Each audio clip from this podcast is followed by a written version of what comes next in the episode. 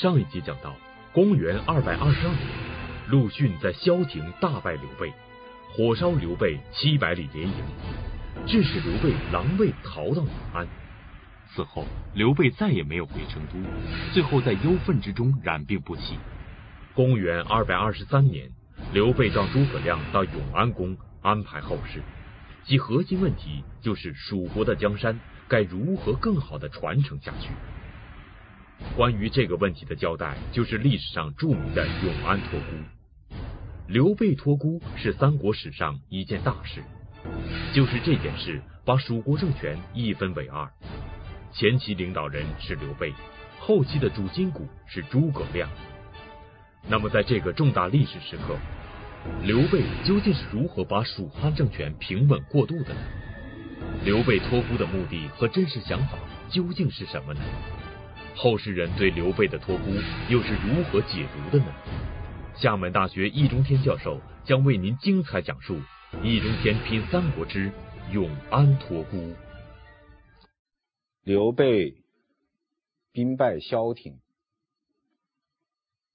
退到了永安，心力交瘁，一病不起。张53年的春天，刘备安排了后事。这个后事的安排记载在《三国志·先主传》，原文是：先主病毒，托孤于丞相亮，尚书令李严为父。也就是说，刘备托孤两个人，诸葛亮和李严。诸葛亮为正，李严为副。详细的情况记载在《三国志·诸葛亮传》。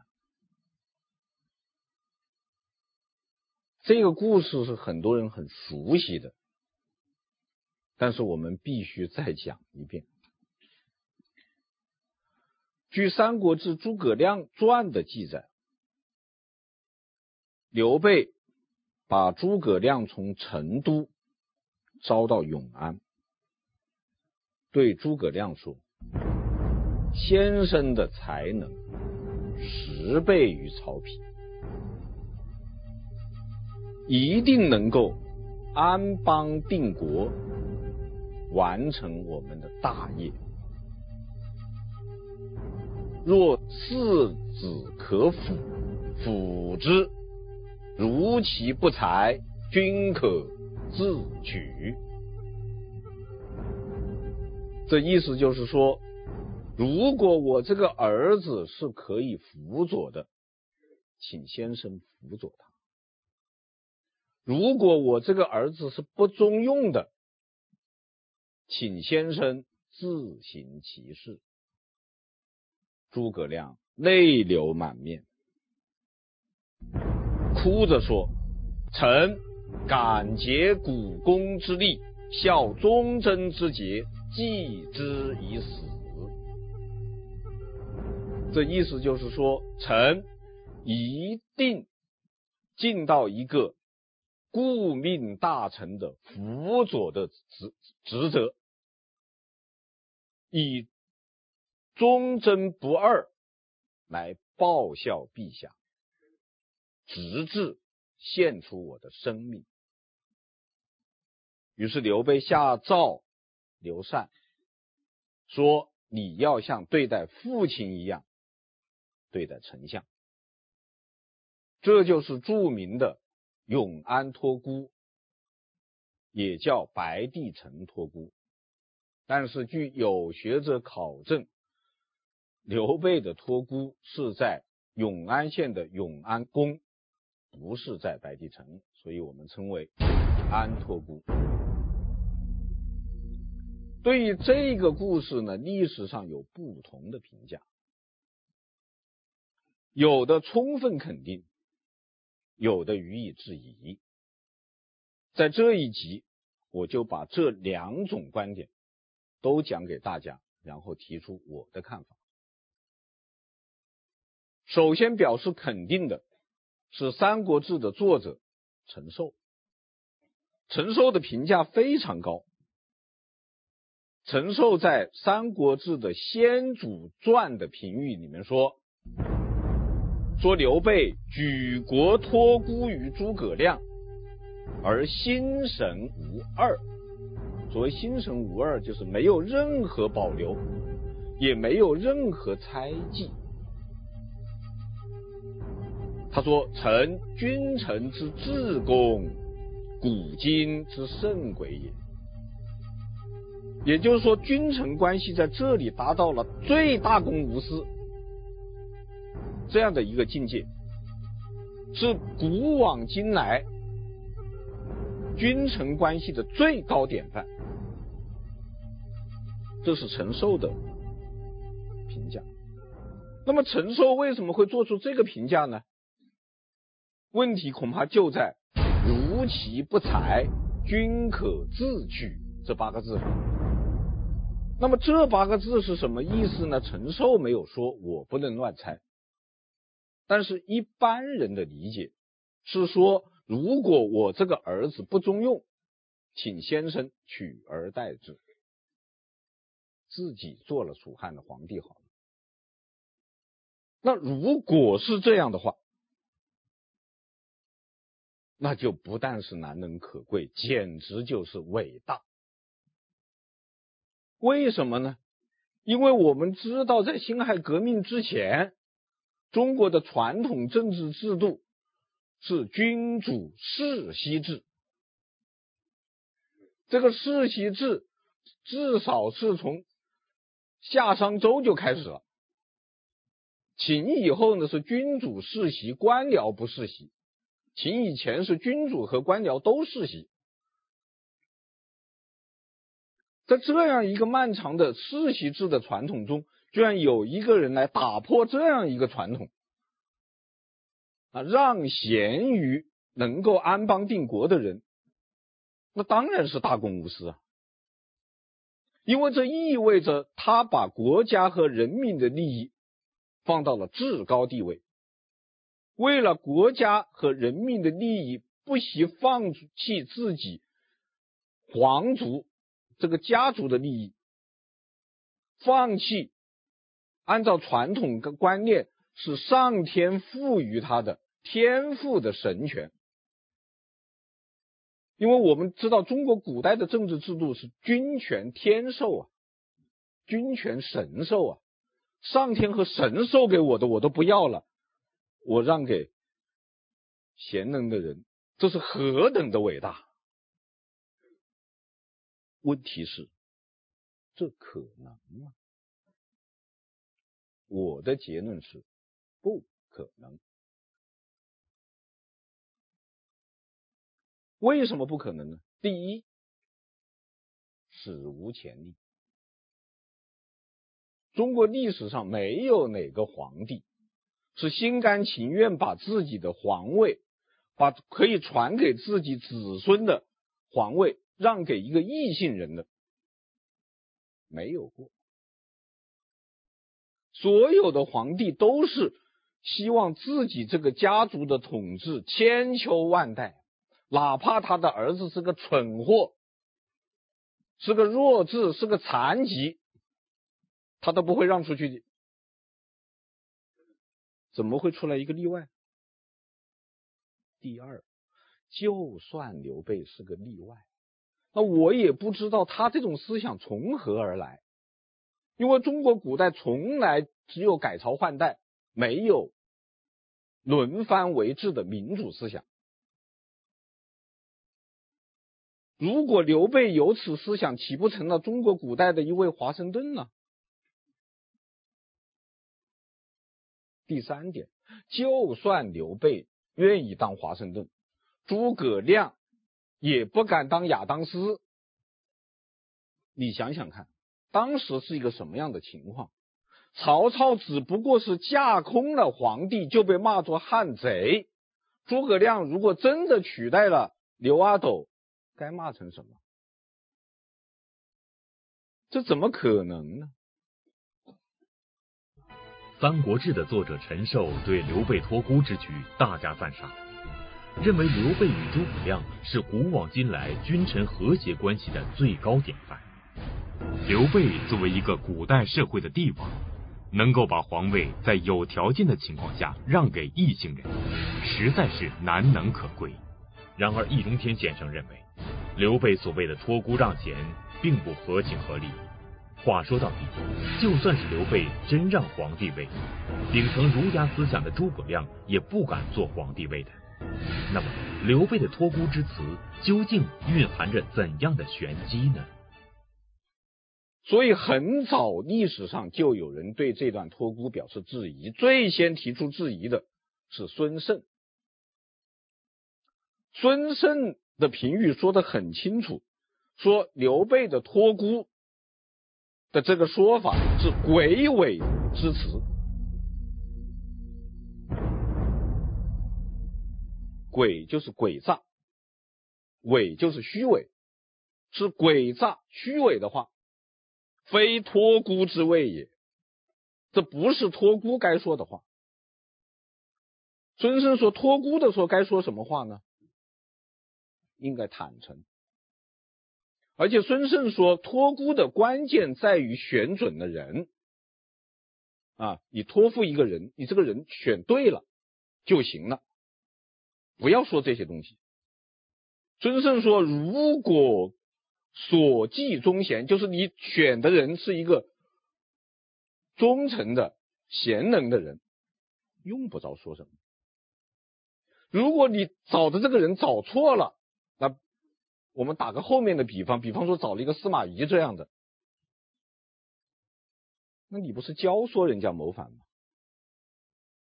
孙盛说幸亏好啊，刘备运气好啊，这个刘禅呢是个缺心眼儿的，这个诸葛亮的威望又高，镇得住，要不然满朝都是闲言碎语。这是孙盛的观点。今人张作耀先生的《刘备传》就说得更不客气了。张先生的《刘备传》说刘备的这个托孤之词啊，因怀诡诈，其意甚明。张先生说实际上刘备对诸葛亮怀有很大的疑虑，正因为刘备猜忌诸葛亮，又不得不托孤于诸葛亮，才说出这样的话来，把诸葛亮逼到了没有回旋的余地，逼到墙角上，不得不跪下来说臣感竭股肱之力，效忠贞之节，继之以死。这叫做因怀诡诈，根本不是什么心神无二。看来历史上对刘备的托孤之词也是各执一词。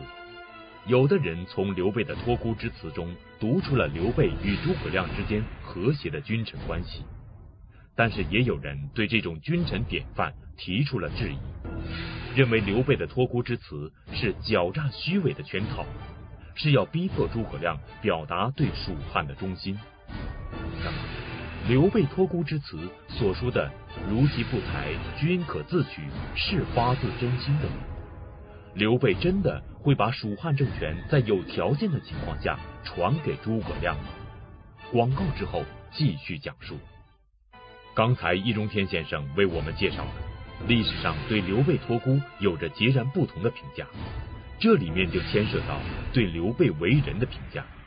有人说刘备的托孤是仁义之举，体现了刘备对诸葛亮的信任，但是也有人认为刘备太狡诈，刘备怎么会把自己毕生努力打下的江山让给诸葛亮呢？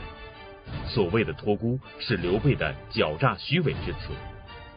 那么刘备在临死之前，指着自己的儿子刘禅，亲口对诸葛亮所说的如其不才，均可自取，这一番话我们又该如何理解呢？那么我们交代了这些说法以后，我们就会发现问题的关键所在。关键在于什么呢？如其不才，均可自取，这八个字什么意思？对此四川大学历史系方北辰教授另有说法。方先生说呢，自取不是取而代之，就这个取啊，不是要诸葛亮夺刘禅的皇位，是什么呢？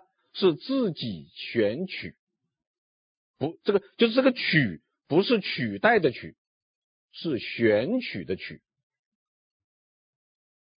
你可以自己选，选什么呢？再选一个皇帝。从哪儿选？从刘备其他的儿子里面选。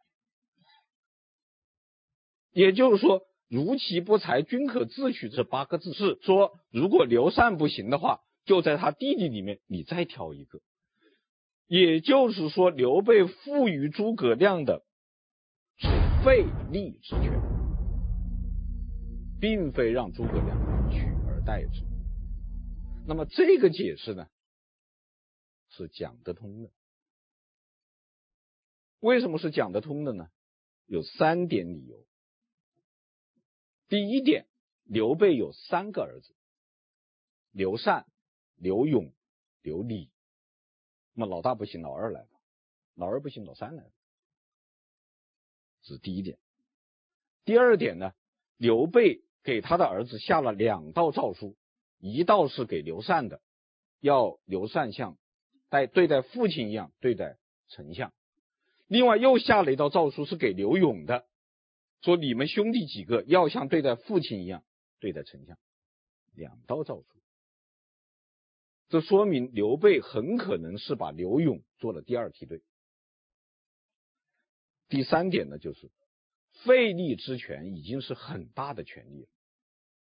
作为一个那个时代的帝王，话说到这个份上已经很重，不大可能说你取而代之这句话。我比较倾向于赞成方北辰先生的这个解释，所以我在前面的表述当中，我把均可自取这四个字翻译成什么呢？先生可以自行其事。刘备的托孤之词引来了后人的无限猜测，可以说是仁者见仁，智者见智。就连康熙皇帝也曾有过评价，刘备是一国之君，康熙同样是皇帝，所以康熙对刘备托孤的评价就格外令人关注。那么康熙皇帝是不是能够猜到刘备的心里去呢？易中天先生对刘备的托孤之词又是如何认识的呢？刘备这样说是有意施压呢，还是无心失言？是真心相托呢，还是预设圈套？这个问题只有一个人能回答，他就是刘备，只有他自己心里清楚。后世的任何解释都是猜测，包括陈寿，包括孙盛，包括王夫之，包括张作耀，也包括其他的人，包括我，都只能猜测。那么既然都是猜测，那么谁的猜测可能会准一点呢？那我们要弄清楚刘备是什么人。刘备是帝王，最懂得帝王心思的人是什么人？也是帝王。所以康熙皇帝的观点就值得注意了。康熙皇帝对刘备托孤之词的判断是什么呢？三个字，猜疑语。他说这是一段猜疑的话。而康熙皇帝说刘备为什么会说这种猜疑语呢？康熙认为这是三国时代的陋习。他说三国时代的人呢，都是不说真话的，都是这种喜欢讲一些猜疑呀、诡诈呀这些话。最后他用2个字表示他的鄙视：比哉。那么康熙的这个说法呢，也只是一家之言。我认为刘备这个说法呢，倒不是什么三国陋习，而是帝王心思。我们要明白一点，就是不管刘备和诸葛亮君臣关系好到什么程度，他也是君臣关系，他变不了我们现代人与人的关系。一个帝王对自己的臣下再信任，他也是君主。他们的头脑里都有个根深蒂固的观念，就是自己的江山，尤其是像刘备这样的开国皇帝，他的江山是自己打下来的，我打下来的江山是绝不肯让给别人的，我是一定要传给儿子和孙子的，包括刘备，包括孙策这样还没有当皇帝的，但是实际上也是一个君主的人，都是这种思想。但是不幸的是，他们两个去世的时候，自己的子弟还很年幼，孙权18岁，刘禅17岁，按照古人20而冠的这样一个观念，叫做未成年人。未成年人年纪轻轻的就出来当主子，手下的那些人都是身经百战的老臣大将，他镇得住吗？如果他镇不住，他们即将离开人世的父亲和兄长能放心吗？放心不下，放心不下，没有办法，就只有托孤。那么托孤，你选择的人必须具备三个条件：第一，要关系好；第二，要威望高；第三，要能力强。关系不好，你不敢托给他；关系好，威望不高，能力不强，你托他，这不中用啊。但是谁在做这个事情的时候都会想，他威望又高，能力又强，他就不会取而代之吗？将心比心，他必定会产生这种疑问。我在前面的节目里已经讲了，刘备和诸葛亮都是非同寻常的人。刘备是潜龙，诸葛亮是恶龙，这两条龙在一起共事那么多年，谁不知道谁呀？这个时候心里面肯定都有一个疙瘩。而托孤的时候是不能有任何猜疑的，那么最好的办法就是公开的把话说开，把话说透。说开说透以后，双方释然，各自放心。刘备可以放心的去死，诸葛亮可以放心的去做，这不是两全其美吗？这不是于国于民都有利吗？这不是可以保证蜀汉政权至少10来20年的安定团结吗？易中天先生认为，刘备的托孤是帝王心思，就是作为开国皇帝的刘备绝对不会把地位让给臣子诸葛亮的。可是自己的儿子刘禅又没有能力，为了让自己的事业继续发展下去，只得开诚布公的托孤于有威望有能力的诸葛亮，寄希望于诸葛亮能够为蜀汉事业鞠躬尽瘁。刘备临终前所说的如其不才均可自取，这很可能是对诸葛亮的试探。那么诸葛亮在刘备心中究竟占有怎样的位置呢？广告之后继续讲述。刚才易中天先生为我们分析了刘备的托孤之词是在临死之前对诸葛亮委以重任，托付一切身后事，然后给予他极高荣宠，让刘禅兄弟像对待父亲一样的对待诸葛亮。同时又说了如其不才均可自取这样一句让人摸不着头脑的话。那么刘备对诸葛亮究竟是放心还是不放心呢？他们君臣之间究竟是怎样一个关系呢？托孤之前，刘备和诸葛亮的关系并非一般人想象和理解的那样亲密无间、如鱼得水。这两个人关系的蜜月期是在三顾茅庐之后，赤壁之战之前。赤壁之战以后，刘备已经有条件实现诸葛亮隆中对策的战略规划了，但是我们奇怪的看到，史书上很少看到诸葛亮的身影，很少听到他的声音。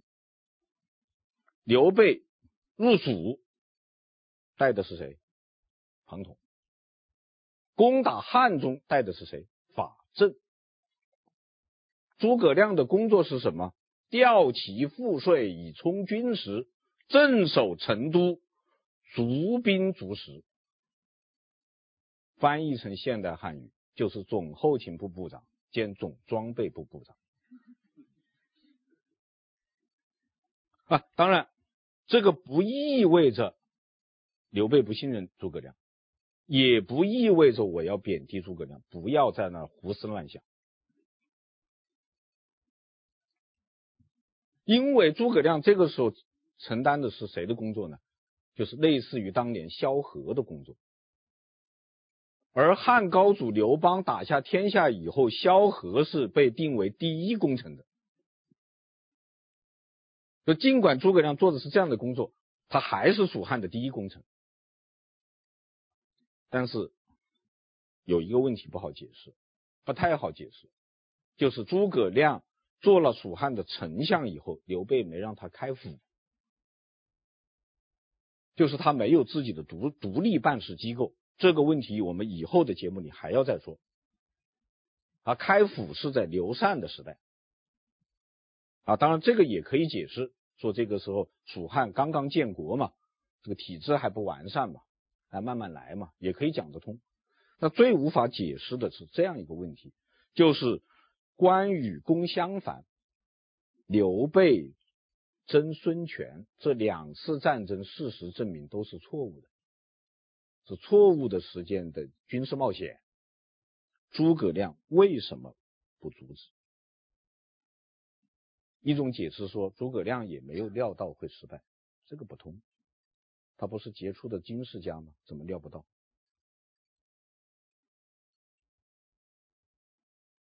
那么他不说就是另一种原因，就是知道说了也没用。有证据吗？有，在哪里？《三国志·法正传》。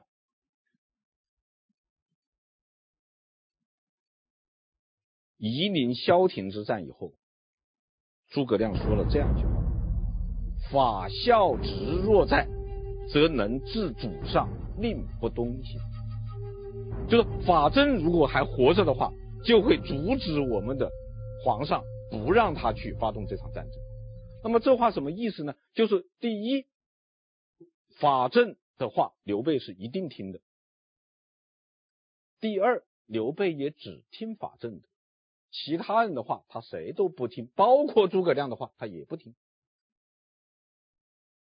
所以诸葛亮没有说话。诸葛亮为什么不劝阻？那也只好猜测了。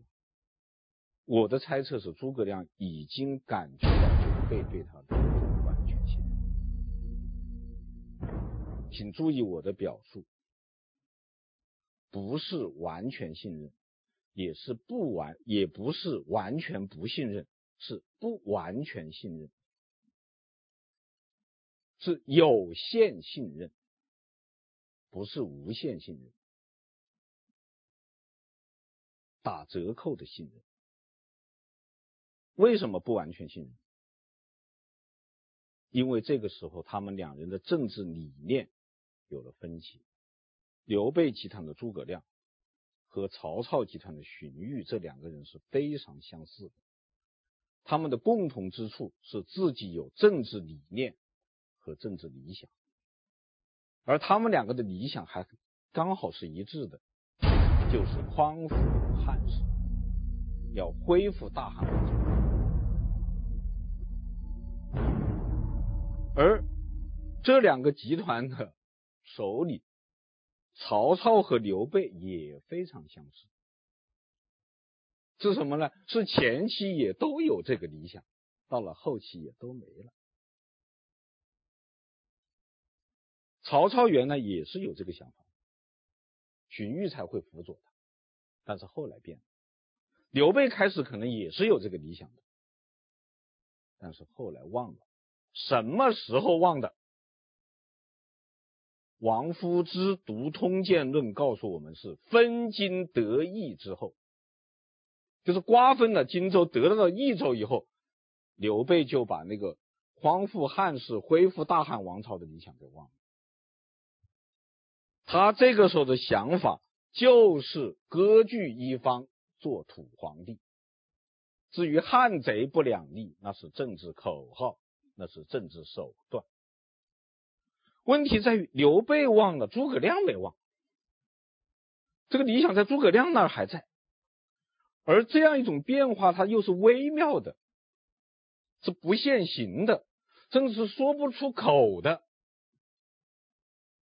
所以诸葛亮也不能去劝刘备说你不要忘掉你的理想。刘备说我没忘啊。所以才有后来的所谓的先帝律、汉贼不两立这种说法呀。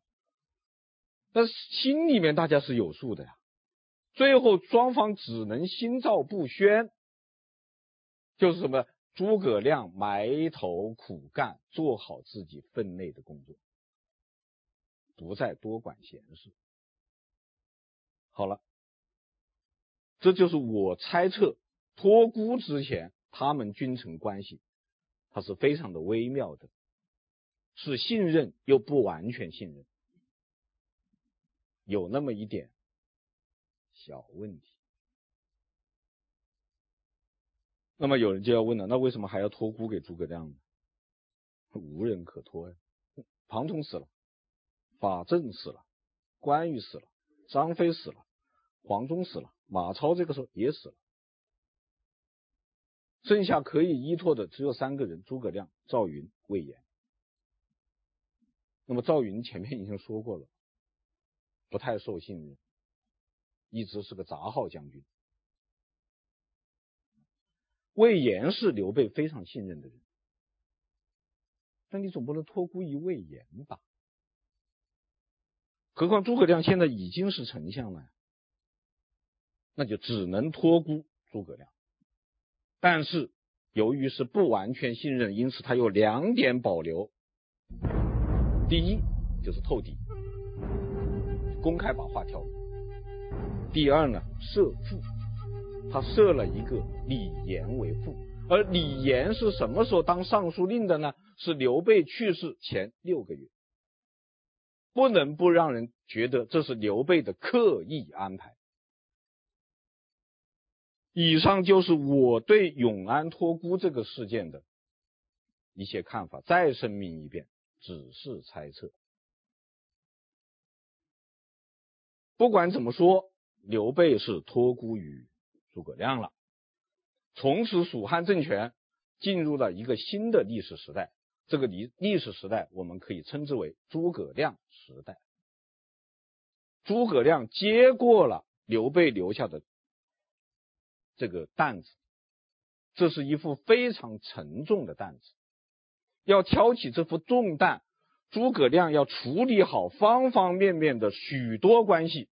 也正是在这一系列过程中，诸葛亮表现出一个杰出政治家的天才。那么诸葛亮要处理的第一个关系是什么呢？我想应该是他和刘禅的关系。因为虽然刘备说让刘禅视丞相如父，但毕竟是君臣。那么诸葛亮和刘禅的关系是怎么样的呢？请看下集，非常君臣。到今天为止，易中天拼三国系列节目的前3个篇章，魏武挥鞭、孙刘联盟、三足鼎立，伴随我们走过了2006年。易中天先生用他诙谐的语言和人文视角，为我们讲起了三国时期一个个英雄人物，分析了这些英雄人物的成败得失。那么，刘备去世以后，蜀汉进入了诸葛亮的时代。由于这位天才政治家的鞠躬尽瘁和精心治理，蜀国政权又延续了数十年，但最终仍然是无可奈何花落去。此后，曹魏和孙吴也相继灭亡，天下统一于晋。那么，为什么诸葛亮最终未能实现自己的政治理想？曹操和孙权的接班人也没有一统天下的。请看易中天品三国第4部分：重归一统。2007年春天推出，敬请关注。